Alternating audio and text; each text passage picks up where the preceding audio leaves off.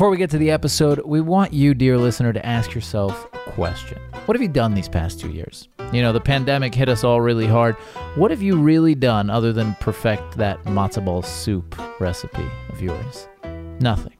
Now, we all want to add purpose and meaning to our life, and we just we have the way to really, really make your dreams come true. If you're listening, you're likely interested in Israel with hopes of traveling here soon. Well, lucky for you, we've got the scoop on Masa Israel Journey. With an amazing range of life changing opportunities in Israel, Masa has many, many programs. They've got gap year programs, academics, internships, volunteering, and careers.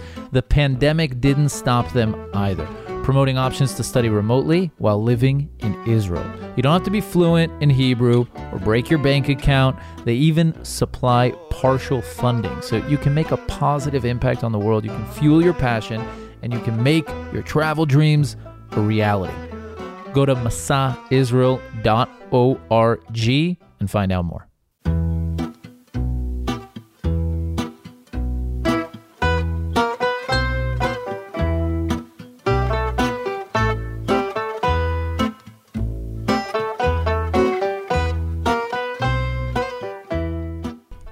February 2022, US inflation rose to a 40 year peak, a staggering 7.9%, which means that every month your dollar can buy less and less and less. This, combined with the rising prices of both energy and other commercial goods, may lead to an economic disaster, possibly more severe than anyone can imagine. The markets haven't been doing well either. And in the past several months, it seems most of the pandemic time's earnings and high company valuations were literally scrapped. So, why is this happening? Who's to blame? And can something still be done, or is it too late? To answer these mind boggling questions and much more, we have with us today no other than David Woo. David Woo is a former Bank of America strategist, now CEO of David Woo Unbound, a global forum devoted to the promotion of fact based debates about markets, politics, and economics. In 2013, David was voted as one of the 12 smartest people on Wall Street by Business Insider magazine. We are super, super thrilled to have him on the show today to talk about the economic problems we're all facing and how we might better prepare for what's to come. Thank you so much for joining us. You're welcome. So, where do we start? I mean, are we doomed, uh, or or is there hope? I think the situation is pretty bad at the moment, but I don't That's think, and I think, and I think inflation is just one aspect of it. I mean, I think first of all, just to talk a little bit about inflation, I think you know something that you know you guys probably look like you're in your 30s. You can't really relate to. To some extent, I can't relate to this either, but you know, people are worried now about stagflation. You know, stagflation is something that we haven't seen since the 1970s. Okay. Now, what is stagflation and what, what are we talking about here? But first of all, let me just tell you this. The last 30 years have been a period of incredible prosperity around the world. We saw rising productivity. We saw rising standard of living. We saw inflation coming down globally. We saw about a billion people being pulled out of extreme poverty around the world. So the last 30 years couldn't have been any better. In fact, if you take any random 30 years in world history, the last 2,000 years, I don't think you could find easily another 30 years where so many people partook in this increased prosperity around the world.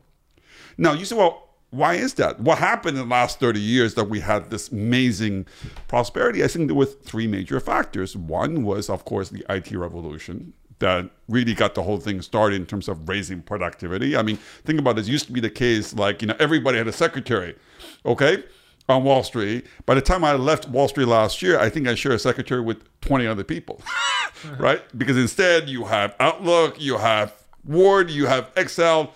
I mean, so from that point of view, you can see what the efficiency gain was just from a very, very simple example like that.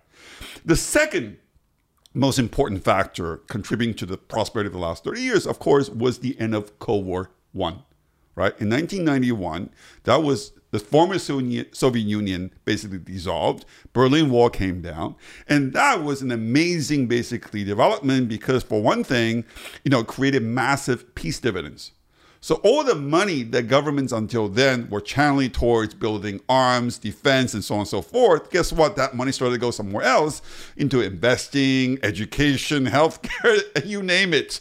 So that was another major, major thing, right? Mm-hmm. The integration of the former Soviet Union countries into the world economy, Poland, Hungary. That was a great story. Mm-hmm. The third most important factor, okay, in the last 30 years contributing to the general prosperity, of course, was the entry of China into the World Trade Organization 10 years later, okay, in 2000, right? That sort of culminated with the whole notion of globalization, that things basically became outsourced in China, the Chinese started to basically grow, the whole basically. So that was economic dividend. These three things contributed to this massive prosperity. And guess what? What's happening right now, okay, I'm talking about, of course, the war in Ukraine, mm-hmm. is putting two of these three factors into total jeopardy. And the right? third is also in, I don't know, a bit dubious nowadays. You're talking about the tech revolution? Uh, no, yeah, about the, China. Oh no, that's what I mean. Ah, I'm talking about okay, the second those and are third, the two. Okay. right? Because what what I think a lot of people don't understand, I think, special whether it's in Israel or the U.S. for that matter, what people don't realize is that we know actually very little about this war. Because honestly, I've been saying this for the last six weeks mm-hmm. that other than the kinetic, other than alongside the kinetic war, where people are being firing shots at each other, a far more important, powerful war being fought is over basically the war of disinformation. You know, the information warfare during this war so far, waged by both sides, has been absolutely like, listen, mind boggling. Yeah. You know, they're both I mean, pretty good. They're both pretty good, and I don't believe a word basically either side is saying. Okay, but the bottom line here is this: there is no question that this has been, but to me, there's no question that this war, really, if you think about it, is not about Russia and Ukraine. To me, this is this is a proxy war between U.S and China. That is something people don't realize. You think Russia t- is, is now a proxy of China? Listen, let me tell you this. They met, yeah. Xi and Putin met a few weeks before the war started, famously. Listen, and no one knows. Listen, let me tell you a little bit about this. There's, there's a whole background in this, and this is this is why I'm not I'm not I'm not. Listen, I'm not I'm not I'm not creating conspiracy theories. I mean, all these things I'm going to tell you, you can back up in facts. You can even look it up in fake news media like the New York Times. Okay. Now, let me tell you this, right? For the last five years, okay, there's no doubt the U.S. has become ever more wary about the rise of China. I can tell you, a couple of years ago, I was invited, you know, by the the, the Defense Department to go down to Washington, you know, go into the Pentagon to talk to them about the U.S. China relationship. And I can tell you, they're very concerned about the rise of China because they're wary that China could challenge the American hegemony. Okay. Mm-hmm. Now, and this is why they went out of their way to kill Huawei, for example. I mean, if you remember, Huawei was yeah. this great Chinese company. The Chinese spent 20 years building up this company, and it took the U.S. two years to completely destroy it. I mean, so that it would never challenge the American dominance in basically information technology. Now, what's interesting is this. You know, a year ago, China and Russia signed a strategic partnership. Yeah. Now, let me tell you this. That made. Also, China and Iran, by the way. Well, China and Iran afterwards. That was afterwards. Okay. But China and basically Russia first signed a strategic partnership, which made made basically Washington very, very nervous. You can imagine, right? Because you're talking about two countries, you know, for very different reasons, are very good at what they did. If they were to get into bed together, this could really give America a run for its money, right? China, okay, it has a lot of money, but doesn't have any resources. Russia doesn't have that much money, but has a lot of resources. China is strong in engineering. Russia is strong in basic sciences. You can imagine if the two were to really join forces, this could be a, a big problem for America. Moreover, a year and a half ago, we discovered that both China and Russia were leading the US in the development of hypersonic missiles. right? Mm-hmm. It is thought that you know what the Chinese and the Russians were probably at least two years ahead of basically the Americans when it comes to hypersonic missiles. Not only the U.S. are behind, but that you know what they don't even have the natural defense against hypersonic missiles, which basically cannot be detected even by radar. Now, I think this is when the Americans decided, well, we got to do something. Now, personally, personally, I'm very much of the view you have to ask yourself the question? You know, we can sit here, you know, these days you open a newspaper, all these people who are speculating as to why basically Putin has decided to invade Ukraine, right? They say, oh, wow, he's interested. He wants to rebuild the Soviet empire, or that this guy is crazy, or that he's about to die. Whatever reason to come up with. You know what? There's a very simple concept in philosophy called Occam's razor. Hmm. Occam's razor is an idea that, you know what? The explanation that, you know, that, that the, The one simplest explanation. the is simplest is explanation the best one. that requires the least amount of assumptions. Mm-hmm. To me, the simplest explanation, he wanted to expand his country and back to the original borders. Why should that be the simplest? Because you know what? I'll give you an example. Right today, okay, you take Ukraine as an example. Ukraine's got a population of 44 million people. To occupy a country of that size, 44 million, I can tell you, it requires between 1 to 50 in terms of the ratio of the occupying army versus occupying population. That means you need a million Russian soldiers on the ground to occupy a country of that size. Right now, the entire Russian army is only 800,000 people Without reserves. without reserves. Reserves Also- like 2 million more. Yeah, exactly. But we're not we're talking about active duty soldiers, right? Now, on top of that, what people need to realize is this. The Russian economy today is the size of that of Italy's. Okay. yeah, Florida. Yeah. Their ability to sustain occupation to attack any country right now is zero. I mean, they know it. Again, that's what I'm saying. You think about this. like, uh, let's just assume there's a reason why 50% of the grandmasters in world chess today are Russian because the Russians are strategic thinkers. I mean, there is nobody who thinks more strategic than the Russians. And then, by the way, it's not a dictatorship. I mean, if and the Russians are some of the most cynical people, cynical people I know. So you got to basically think. So my the the Occam's reason for me in this kind of situation is basically let's assume the guy's rational. okay, just rational. You know. By the way, one of one of the one of the frameworks, analytical framework that I use a lot in my analysis over my 20 year career is game theory. The reason why, like you know, game theory is a study of strategic interaction among basically multiple players. You all saw the Beautiful Mind, the basically the movie, Russell Crowe, and so on and so forth. You know, John Nash was the father of game theory, and so on and so forth.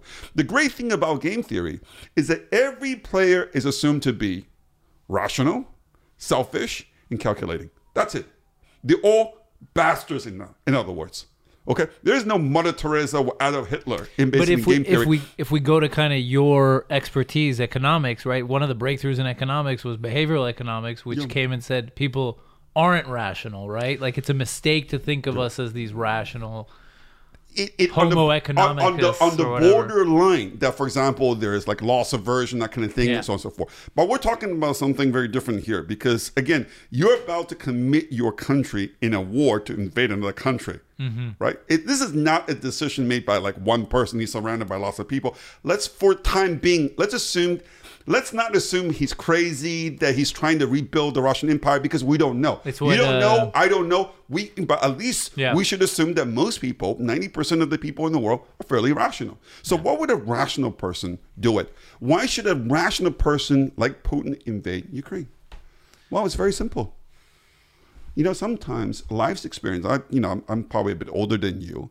Life has taught me sometimes people actually mean what they say? Putin has been telling us for a whole year. By the way, this basically troop deployment on the Ukrainian border has been going on since last March. So it didn't start like in the last month and they invaded spontaneously. It was not some kind of spontaneous invasion. It was in the plannings. It was in the planning for a whole goddamn year. Now all that entire time, Putin said kept saying one thing, one thing, one thing. It was like he wanted, he wanted neutrality for Ukraine. That's it. He just wanted. Now you mm-hmm. say, well, is that a lot to ask? Well, in case you don't know. Sweden, Finland, and basically Austria. Three countries that are members of the European Union are not NATO members. Number two, By choice. by choice. Number two, in 1991, when Ukraine first became independent, is the con- its constitution says basically neutrality. It was not until basically three years ago that they passed the constitution amendment to basically um, to basically now actively seeking NATO membership. My point is this: you know, it's actually very funny if you think about this for a moment, right? Because now Zelensky says he wants he's he's agreeable to neutrality, right? Even you read in his newspapers. But can that possibly be true? Because I would argue that in itself is fake news. You know why?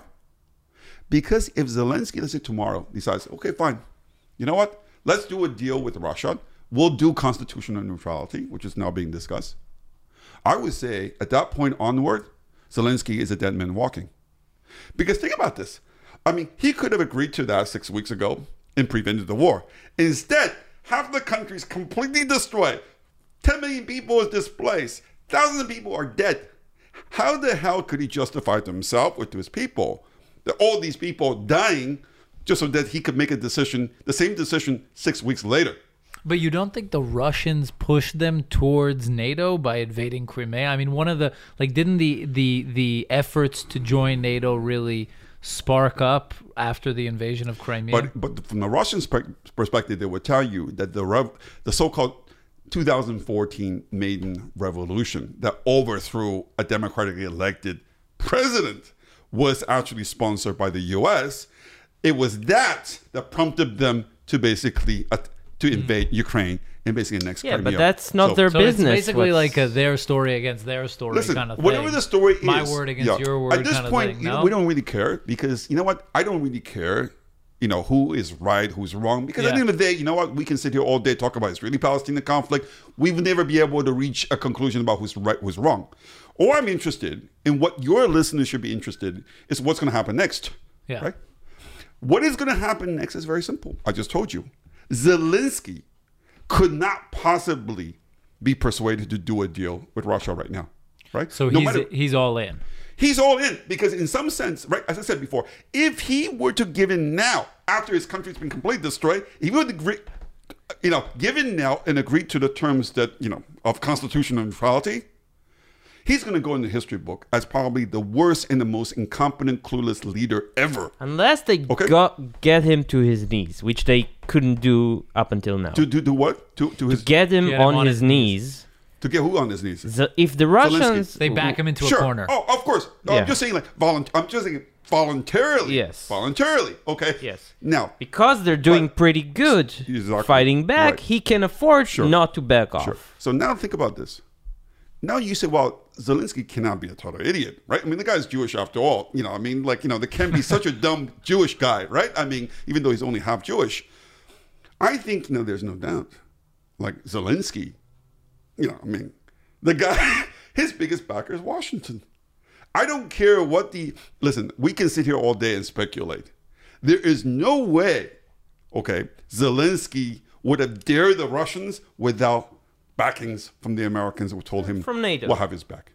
Now, I'll tell you something else. Now, you said, well, can the Americans at this point, will the Americans tell Zelensky, you know what? Too many people are dying. It's not worth it. Oil price, all that is terrible. Why don't just basically, like, finally, you know, agree to Putin's terms? Do you think that's possible? No way, Jose. And the reason is very simple. Because if Zelensky were to sign a deal with Putin tomorrow, you know, on these terms, this would not just be a Russian victory over Ukraine. It will be a Russian victory over the US. Because Zelensky is fighting with American money, fighting with American arms, fighting with American training. This will be a complete blow to a credibility of American foreign policy. Where's China here? Well, I'm going to come back to this. In fact, the United States cannot, okay, fold the car right now because what message will be sending the Chinese? It's like, well, America is going to support Taiwan, but when push comes to shove, well, we're going to do nothing. What I'm saying is, you know, there's a Chinese saying that says once you basically mount the back of a tiger, you cannot get off. So I'm mhm. telling you, Zelensky cannot get off now because now it's like, you know, he's all in, right? Because otherwise, he's dead. for the Americans, they have to be all in now because if they don't, given what's happened, they're going to lose all their credibility. You even think about this. Meanwhile, just think about all the other countries. India. Do you know last week was actually very interesting? Okay. Last week, Boris Johnson had organized a delegation of senior, okay, British MPs to visit New Delhi to emphasize, to basically put pressure on New Delhi to basically take a tougher stance on Russia. Guess what? The last minute, Prime Minister Modi canceled their trip. Instead, the Chinese foreign minister made an unexpected visit in New Delhi for the first time in two years. You know what? All these. Do you know that the president of South Africa declared in his in front of his own parliament that you know what he said that it's the mistake. It was the mistake of NATO that brought on this war. Okay, you. I don't have to tell you. Bin Salman, okay, in Saudi Arabia, wouldn't even take a phone call from Joe Biden. and in fact, OPEC, by not agreeing to increase oil production, is allowing Putin to weaponize this. And I think for all for one reason is again, people are rational and they're calculating. Every, all these countries, Brazil, India, these countries, by the way, together, they are bigger in real purchasing power than US, Europe, you know, Canada, Australia, Japan combined. These are big countries we're talking about. Yeah, Brazil, No. India, yeah. Okay, the BRIC countries. Indonesia. because all these countries, they realize, I just told you before, if the Americans succeed, you know, to defeat Russia, in other words, remove Putin from power by mm-hmm. resorting to economic, basically, war, if the US succeeds, they could be next. They will be next. And this is why nobody's giving in. Because again, what you have to understand is that what the US has done to Russia is something that they never even did to North Korea or to Iran in terms of economic sanctions. The sanctions they impose on Russia are something that are designed to sit back the Russian economy for the next 20 years. And I think the Americans did this partly to weaken any partnership between Russia and China. They want to send a strong message to China that you don't want to go down this path with Russia because we're going to. This is why two weeks ago, if you remember, Biden did a did a summit phone call Zoom with uh, with Xi Jinping, and he told him those words. Okay, that you know what you know any material support that China gives to Russia, there will be serious consequences. So what I'm telling you right now is like you know what. So the Americans cannot back down because their whole foreign policy under the Biden administration is completely on the line. Zelensky cannot back down. Putin doesn't have to back down because guess what? The latest opinion poll shows that he now enjoys 78% approval rating by an independent, okay, survey company that he has accused in the past as being an asset of basically Western intelligence, right? Yeah, but when you call a Russian guy and you ask him questions, he obviously I tell you, I, I've been working. I, I actually, I, I recently launched my own survey. You know, in, basically in partnership with uh, RIWI, which is a Canadian um, company that is basically the leader in online survey technology. They, they, their, their clients, you know, include like the UN, World Bank, and many, many intelligence agencies in the world. Let me tell you this, and because one of the reasons why they're they're so popular among these people is because they develop technology that allows people to answer questions anonymously. This is why we think more truthful. Yeah, you know but what? if I'm a if, I'm an average Russian citizen and I get an email about answering a survey, no, no, no. Well, you, you know, it's not an email. It's not an email. It's literally online. It's a random. You basically type in. Let's just say you you, you want to go to the New York Times website and you you misspell the thing. You might end up going to another website, and that's where you're presented the questions. Okay, but forget about all that. What I'm telling you is this. Okay, what people don't know about the Russians this. If you look at the history of the Russian people, and there are a lot of Russians here in Israel, and you can go find out for themselves.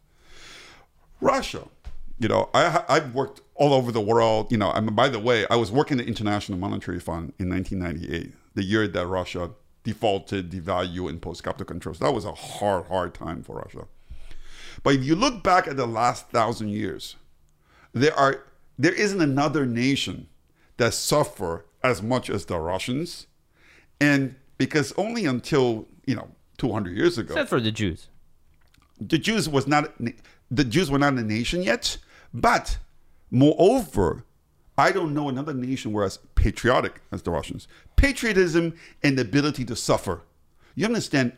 Only until two, 200 years ago, not even less than that, you know, 90%, 80% of Russian people were serfs. In other words, they were slaves. Yeah. so you have to understand that this, the Russian people have been suffering, whether it was under serfdom, and then basically it was uh, the Soviet communists, basically Gulag, whatever. This, this, these people have suffered a lot. And then before that, the Mongols. Okay, they were very, very cruel towards the Russians. But let me tell you one thing about the Russians. The Russians are mediocre people culturally until they're invaded. Napoleon decided to invade Russia, and Russia just basically mobilized, and then that was the downfall of Bonaparte.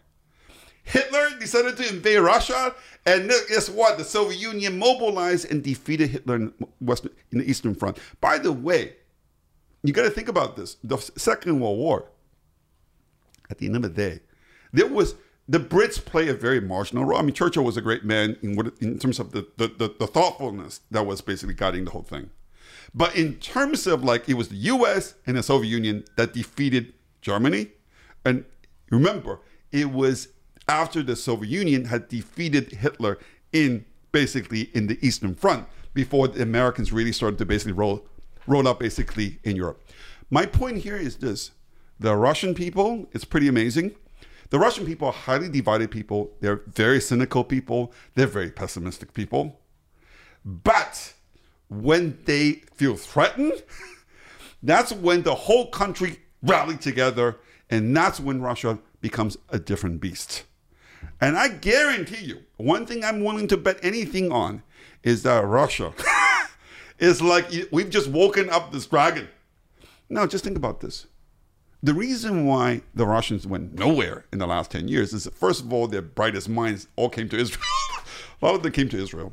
Secondly, is like all these basically oligarchs, right? Every every penny they made, they're trying to get it out of the country as soon as possible. Guess what?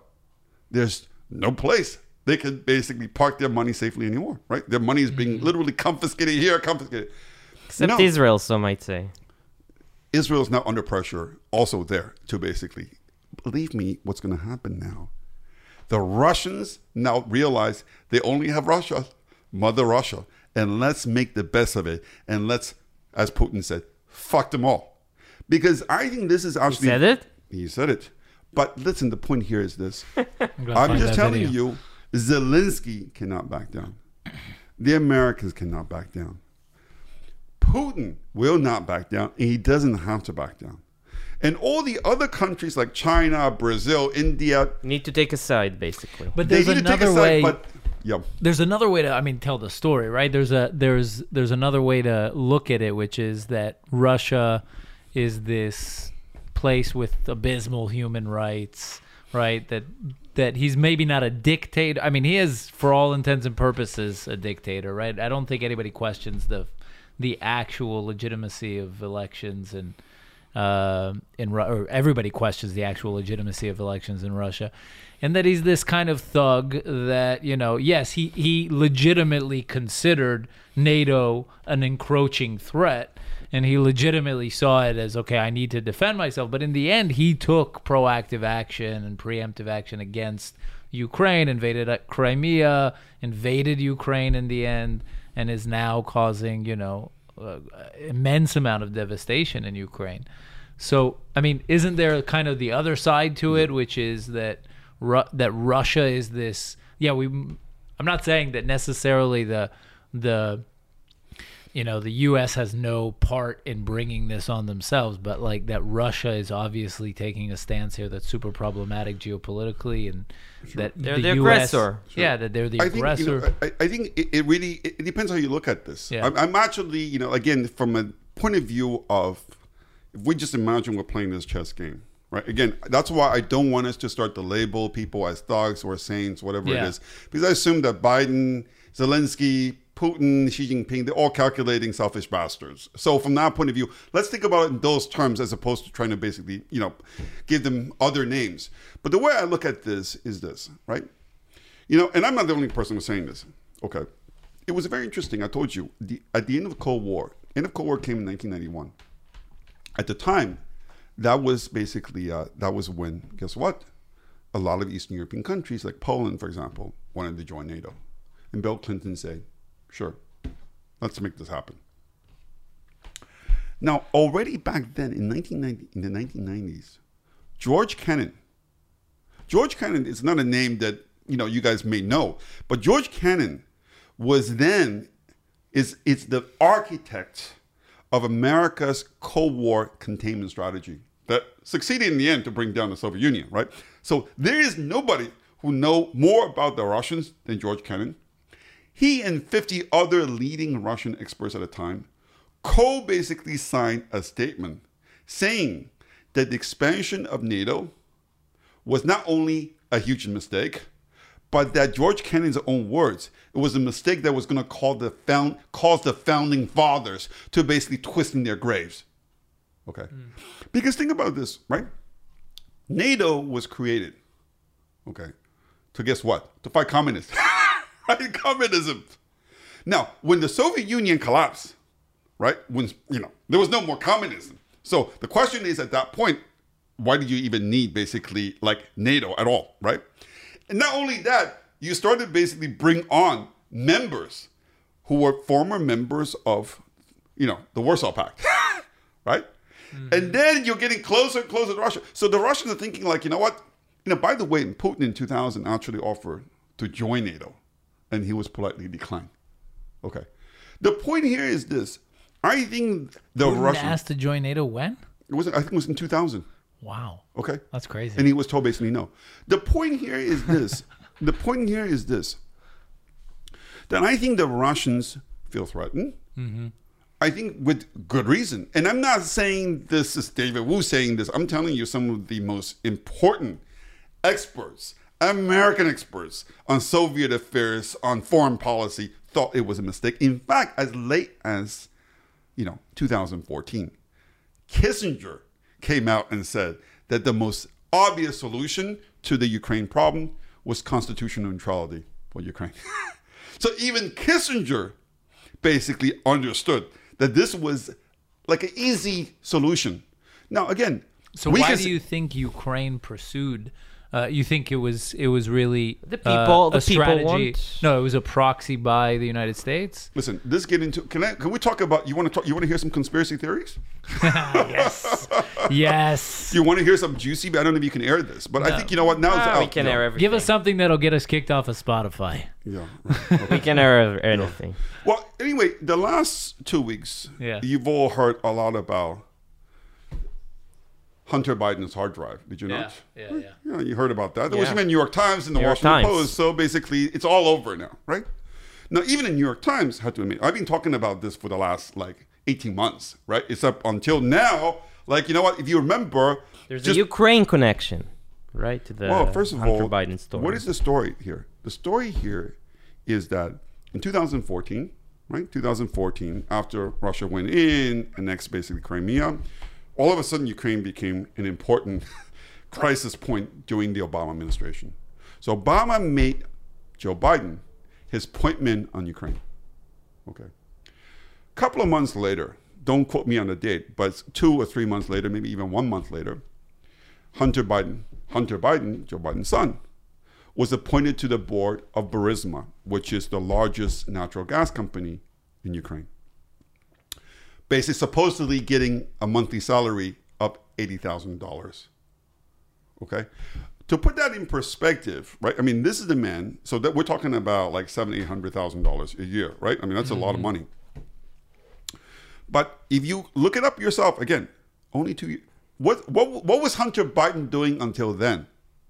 Hunter Biden, until, Drugs. until 2012, Hunter Biden was an officer Ukrainian in the U.S. hookers. Drugs and Ukrainian hookers.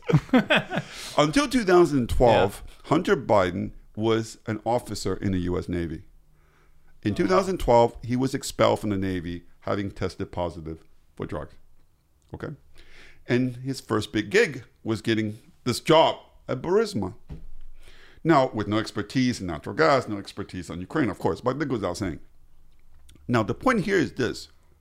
At the time, the Attorney General of Ukraine was conducting an investigation of Burisma. Okay, when Hunter Biden was appointed to the board. You know, That's before the 2014 no, revolution. no, no, no. It was 2014. Okay, But and before the revolution or after was the after revolution? the- after it was revolution. after the It was after the revolution. revolution. Okay. And then guess what? Shortly after, you know, Hunter Biden was appointed to the board, okay, Joe Biden insisted that the Attorney General of Ukraine, who was conducting this investigation against Burisma, be fired. and he was fired. And by the way, you could look it up yourself. Now, of course, we don't know the connection. I mean, the fact that, you know, Hunter Biden was working at Burisma and then the guy got fired may not have anything to do with his father. And until now, Joe Biden said, I had nothing to do with my son's business. Which is fine, you know, you know, you know, whatever. So yeah, it's a bit too close for comfort. until until the hard drive was discovered, right? If you remember, in 2020, a few months, three months before the U.S. election, right, this hard drive basically came to light. I mean, the New York Post wrote the first article about this. The story went was that you know Hunter Biden, his laptop broke down, so he took it to a repair shop, and he forgot to pick it up. And then the guy basically from the repair shop kept calling. He never came. So the guy had to look at his hard drive to discover a lot of very interesting emails. And apparently, the guy, the repair shop guy, made a copy and gave one to the FBI. And then he gave another copy, okay, to Giuliani because he never heard back from basically the FBI. And Giuliani gave it to the New York Post. And the New York Post did a forensic analysis of the hard drive. And one of the emails they unearthed in that whole thing was an email from a senior executive of Burisma to Hunter Biden saying, Thank you for setting up that meeting, for meeting your father. It was a pleasure and honor. Now, I don't have to remind you. As soon as Washington Post published that article, I mean, as soon as New York Post published the article, Twitter shut down basically the account for New York Post. Yeah. All the mainstream You, media you couldn't share. Anyone couldn't share the the article on Twitter. Mm-hmm. exactly on Twitter. In fact, if you recall, 50 former heads of intelligence agency, FBI, CIA, whatever security service, all joined, wrote a joint letter saying this was a Russian plot to destabilize American, basically, election once again. So that whole story was shut out until two weeks ago. The New York Times finally Followed up. follow not i don't know follow up but they're obviously this thing is about to go public and the new york times doesn't want to look bad so Yeah. they want to get in front of the story and that's what happened Mm-hmm. we now know there's an fbi investigation ongoing and it's also because back then even though the fbi had already had the hard drive in its possession for a few months according to the repair guy okay shop the fbi never even acknowledged that they had this hard drive in their possession even back then So why, what does all that mean to the world economy? What it means is this we have no idea why Ukraine, why the Ukrainians did not do the I mean not do the reasonable thing. Why did the Ukrainians were banking on huge support from the US? By from the Biden administration, why all of a sudden Zelensky and Biden? Let me tell you this: ever since Biden got elected, Zelensky was trying to get himself invited to the White House. He finally got himself invited. Finally, last September, in his press conference, the first thing he said was that I'm here to basically, to basically listen, to to to elicit the support of the president of the United States for NATO membership of Ukraine. The bottom line here is, who knows what is at the personal That's a level, the country level. That's a, what's happening is a given, right? But but it might it affects and it might affect the economy because I want to get us a bit to Sure. economy. Um, although we could go on and on with that. No, but I think it's. I mean, this is. It's all you intertwined. can't- It's inseparable. Of course. But I'm trying to understand, assuming that what you say is true, and it, what it means is that we are going to face months and months and maybe years of war up ahead. I think and you're what gonna- does that mean on, Sure. on Sure. Is, is that a, I a think the fair way- assessment? What you need to understand, first of all, Yeah. this is again, this is this is a proxy war. What's going on in Ukraine is a proxy war between the United States and China, two global superpowers, and and I think what you need to realize, first of all, for your audience, is this. Okay. Under Trump, okay, Trump didn't want the, you know, Trump also recognized that China represent a major threat to the U.S. And he did not want the Russian and the Chinese to get together. So what did he do? He engaged in a divide and rule policy towards both China and Russia. Every time he saw Xi Jinping, he would say, "Oh wow, Xi Jinping is a great man, the greatest man in China, and he's my best friend." Every time he saw Putin, Putin's my best friend, and he is a great man. You know what?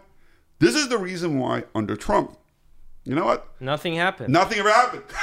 okay? Now, now, however, under Biden, everything Maybe he's not so stupid as people say. under Biden, everything. So basically, now Also under Obama.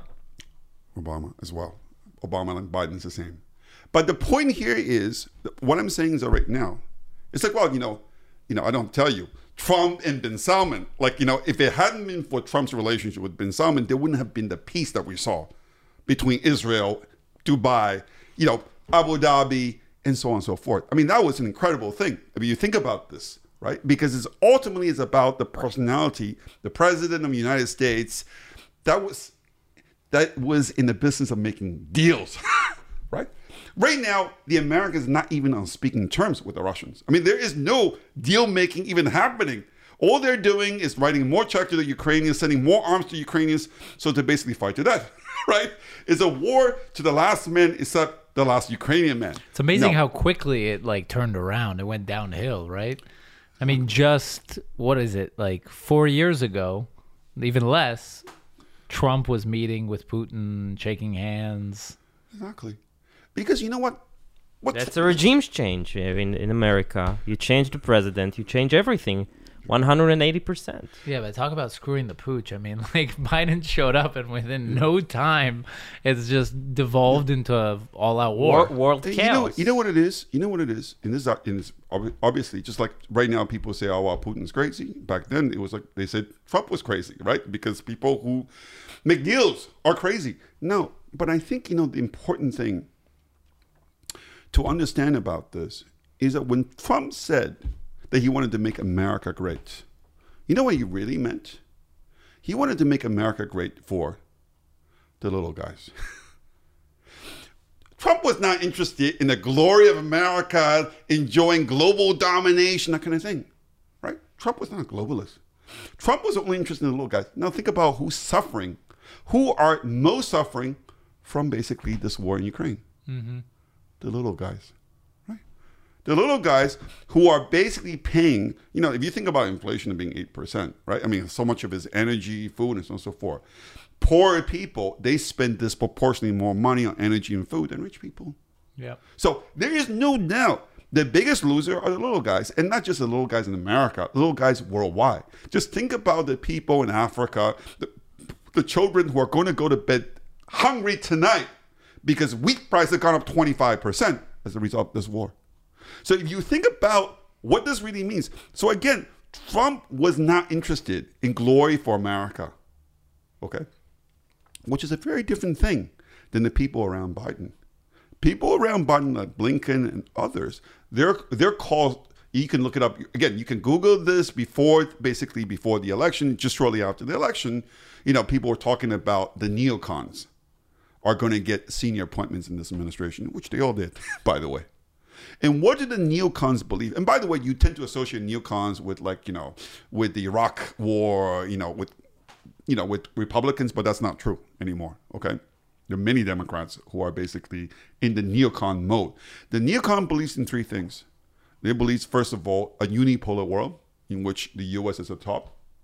Two, they believe, and the reason is because they believe in the supremacy of liberal democracy. They think it's the best system in the world. Okay? And thirdly, they believe in interventionist foreign policy. Okay. Hmm. Trump didn't believe any of this.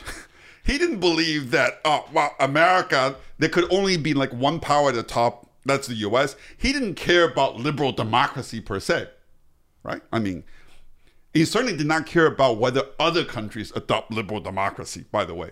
Okay, I mean, this is why I've always said. Trump always said when he was the, the whole Hong, Hong, Kong protest, he said, "You know? I was not elected the president of Hong Kong. I was, I was basically, basically elected as president of the United States. I'm not going to basically compromise, you know, basically the interests of American people in order to basically save the Hong Kong people. What for? Anyway, that's not his mandate. And thirdly, Trump does not believe in interventionist foreign policy. That's why he, he, he wanted to pull back from this place and that place and so on and so forth. So my point here is it's a very different vision. This is what you need to understand. It's two very different visions, okay, about America's, America's place in the world and what it means for the little guys, which has to do with economics. Because there is no doubt that this war mm-hmm. is a very expensive war for the little guys. Economically, it's only bad. it's really, really bad. Because what people don't mean this is this is why like you know just people don't get it. Like you know he said well you know russia is such a small it's you know just size of italy so who cares? Like you know russia sanction right? I mean Unfortunately, as you probably know by now, Russia is the largest oil exporter in the world. They are the biggest exporter of nickel, aluminium. They're basically like the biggest exporter of neon gas, without which you can basically can make semiconductors and so on and so forth. From Italy, from visiting and talking to Italians, that you know, lots lots of their tourist places are like the main clientele is oh. Russians, so they are preparing to a devastating season without any clients. So this can demolish economies. Exactly. Italian and, economy, for example, and, which is already demolished, and the, and who knows the ripple effect of, of that. I'm glad you basically brought this up because the only people. So you you look at this game, right? You say all these people around the table, they have reasons for this thing to continue, right? Except for one people, the Europeans because the Europeans definitely are getting the short end of the stick, right? I mean, the European economy now is literally teetering on the edge of another recession, right? Because they're so dependent on Russian on gas and oil. They're dependent on Russian tourism in some places. Germany, you know, Russia is one of the largest trading partners for Germany. This is going to be a complete disaster for Europe. The question, however, you have to ask yourself is that why didn't the Europeans stand up to the Americans and say, you know what? We're going to take this one. We're going to try to mediate a peace agreement between Russia and Ukraine. That's the question that the Germans and the French, they could have said to the Americans, you know what? Leave this alone. This is a European story. We're going to work this one out. They didn't. Partly because I think, you know what? You had a new government in Germany had it had Angela Merkel still be chancellor in Germany, I think things probably would have been worked out because she has a lot of credibility with the Americans, with the Russians, so on and so forth. If Macron had been a different person, the problem is that the guy is a jerk, okay, and he's immature, okay. Things could have might have worked out differently. I think you know it's it's unfortunate, but you're exactly right. Europe right now they realize it's like actually you know it's very interesting so you remember, two weeks ago, you know, Biden was in Poland. That was when he made the speech about regime change, right? And then he they say, well, afterwards, like he didn't mean what he After said. After the the Poles wanted him to come for some time, if I'm not mistaken, he yes. wouldn't come to Poland. Yes. He would boycott Poland for some time, right? Exactly. Because of the regime there, it's exactly. too right wing for him, yeah. and until finally he had to come because. Yeah, exactly. Who knows why? And they still talking about regime change it was very interesting. The ne- the reactions from the European capitals the next day, it was shocking, because the European leaders were were in total shock. Because like they never heard such language, not from Biden, not from Trump, not from any American president since basically in the first, I mean, in the Second World War. You know, they all of a sudden woke up to the realization that they did not sign up for this. right? They didn't think that they were going after Putin to basically bring about regime change. And they understand what that means because Putin is going to hit the nuclear button before he allows himself to be taken out. And let me tell you this was funny almost. The British, which until now has been the most vociferous, the most vocally critical of Russia, Putin, sanctions, that kind of thing, the next day, Okay, after Biden's speech, the British foreign minister came out and said that if Putin were to withdraw his troops, we'll get rid of the, all the sanctions right away. You know what? This is why the Europeans uh, are waking up to this reality. But I'm sorry, it's a little too bit too late. late. But Biden Biden walked back those words, right? Because I think he, he doesn't he doesn't really keep track of what he's saying or or what he's what he's Listen, claiming anymore these days. But I'm wondering if if I mean we're talking about how quickly things took a turn for the be- worse once Biden took uh, came into office. I mean, if if in two years' time he's gone, could things turn around just as quickly, or is of all, it harder? It's three It's years. three years. Three years. Three years. yes. And I think you know, three years is a very long time. Will there be a globe in three years? Will there be? I, I think we'll listen. I think this is where the economics comes in.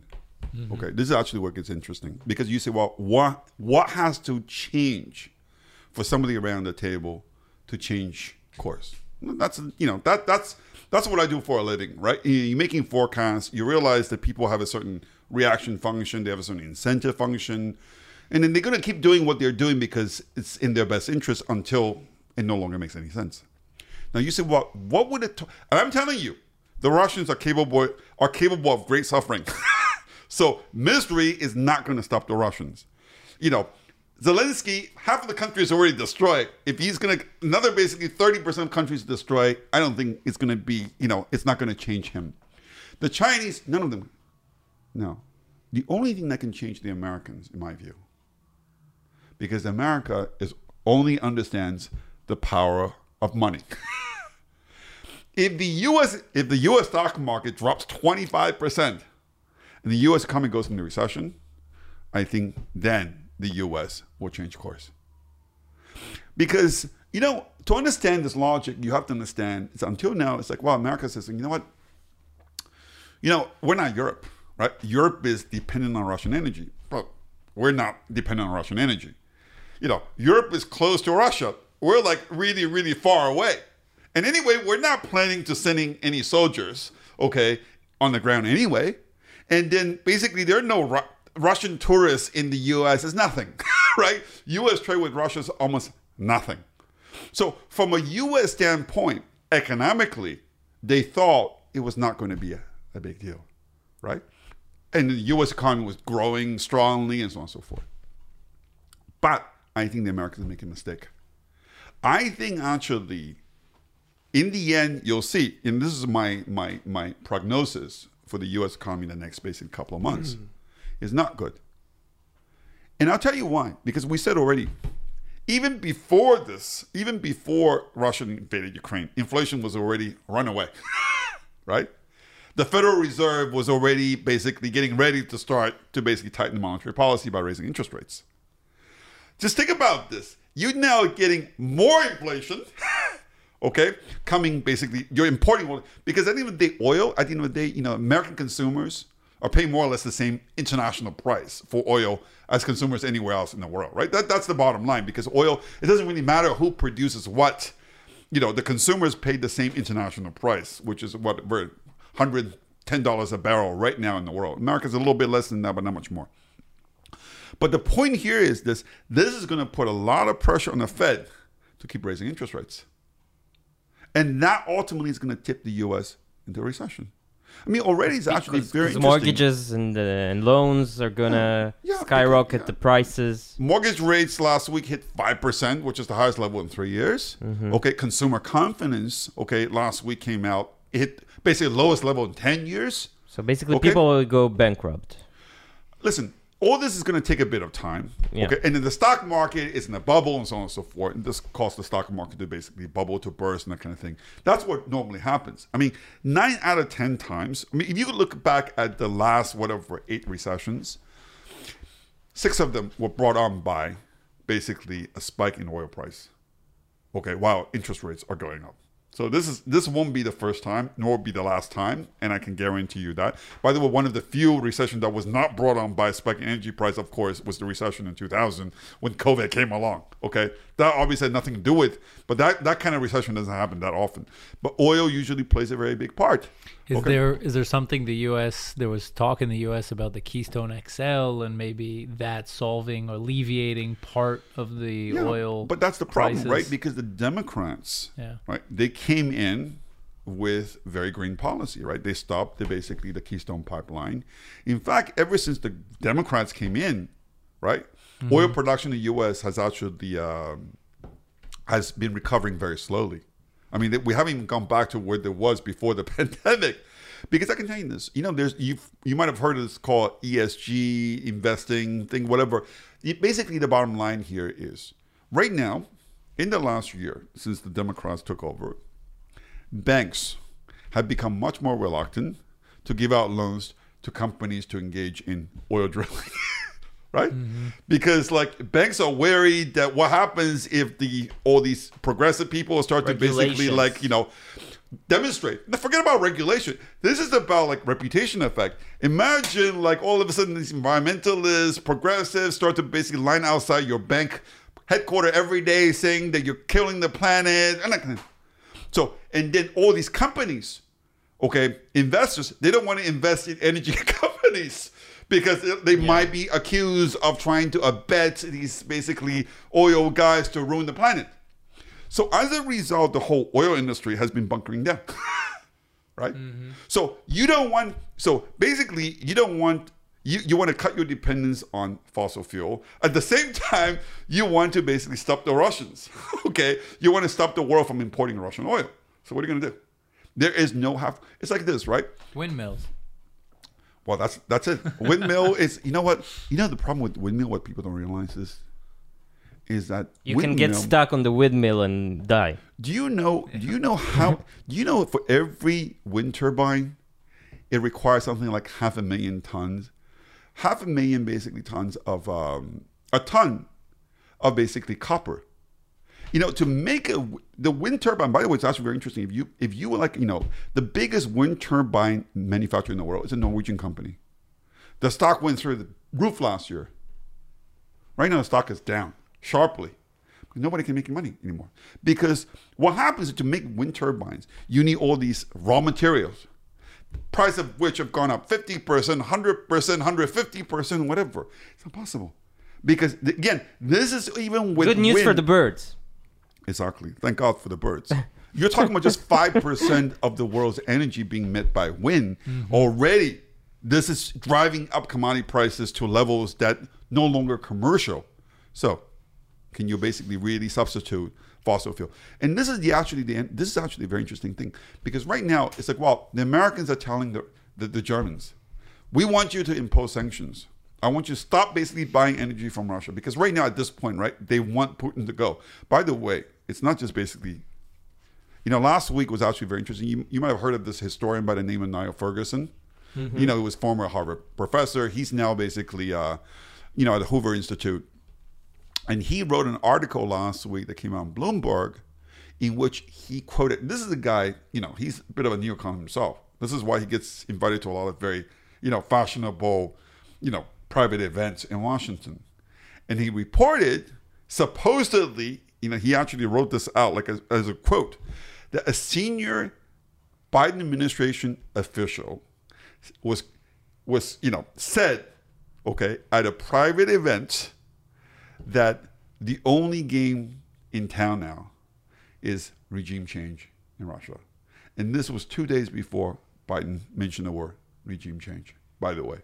This is not, I, I don't think at this point you need to be a conspiracy theorist to think that the Americans are really thinking about this for the reason I just gave you before. They Of cannot course, afford it's to their wet dream for a regime.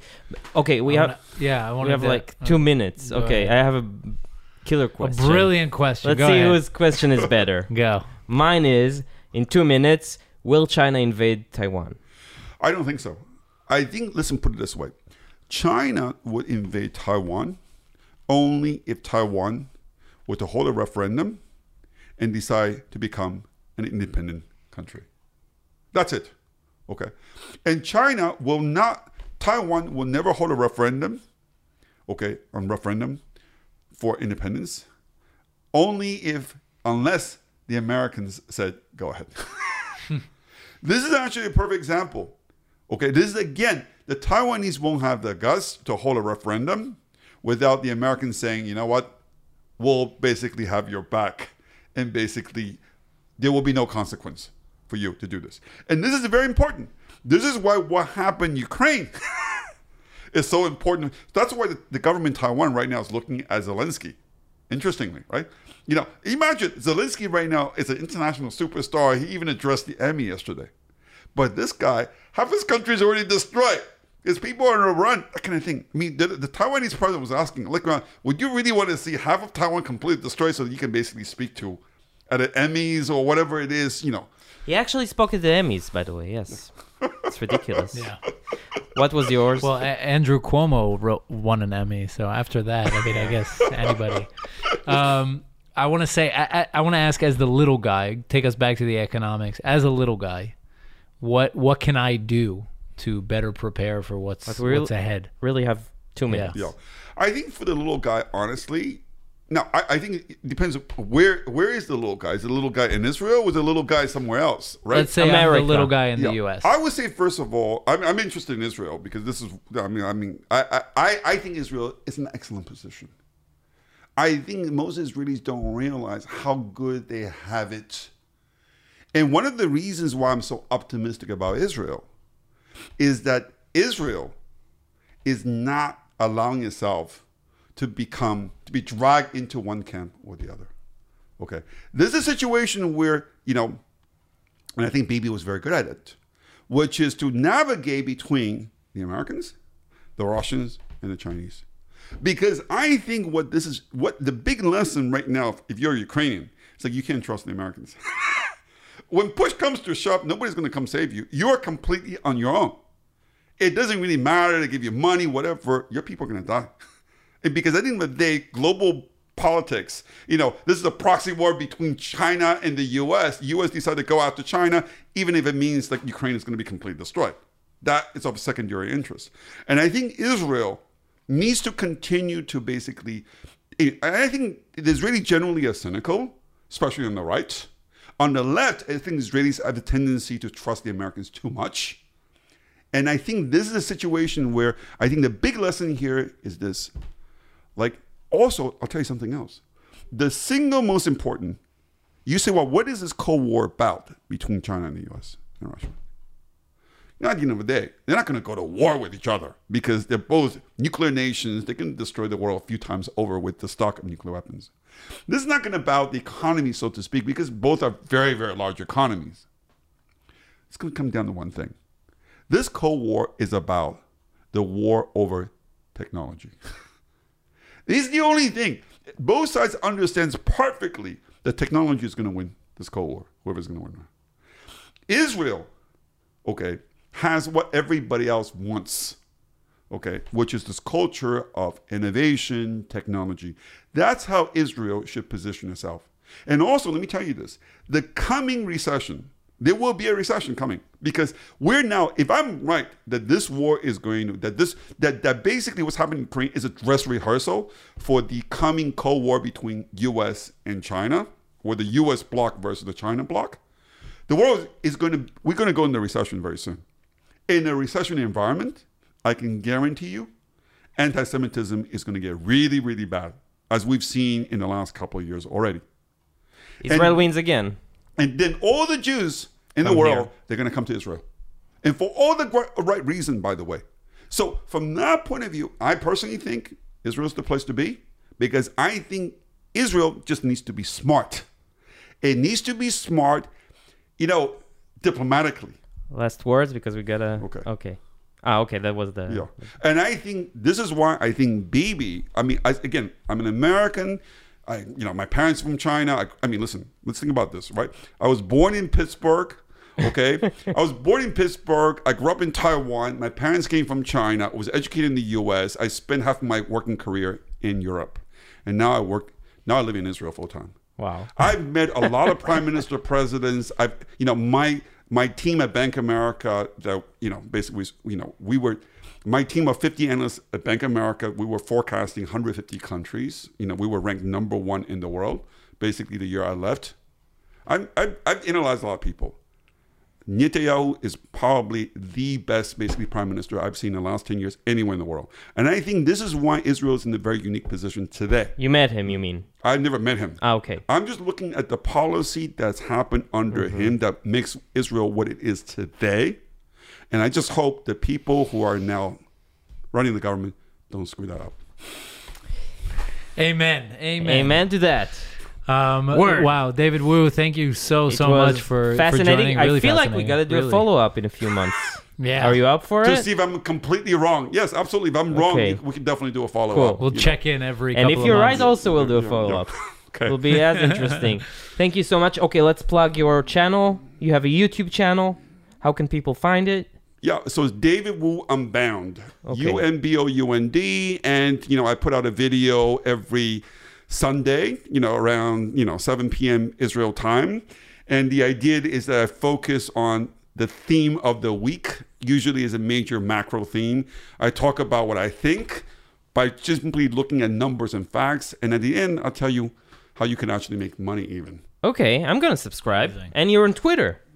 And I'm on Twitter as well. Woo is guys. It's W eh, W O O. Just, W-O-O. If you're wondering. Okay. Absolutely. Thank you so much. It was.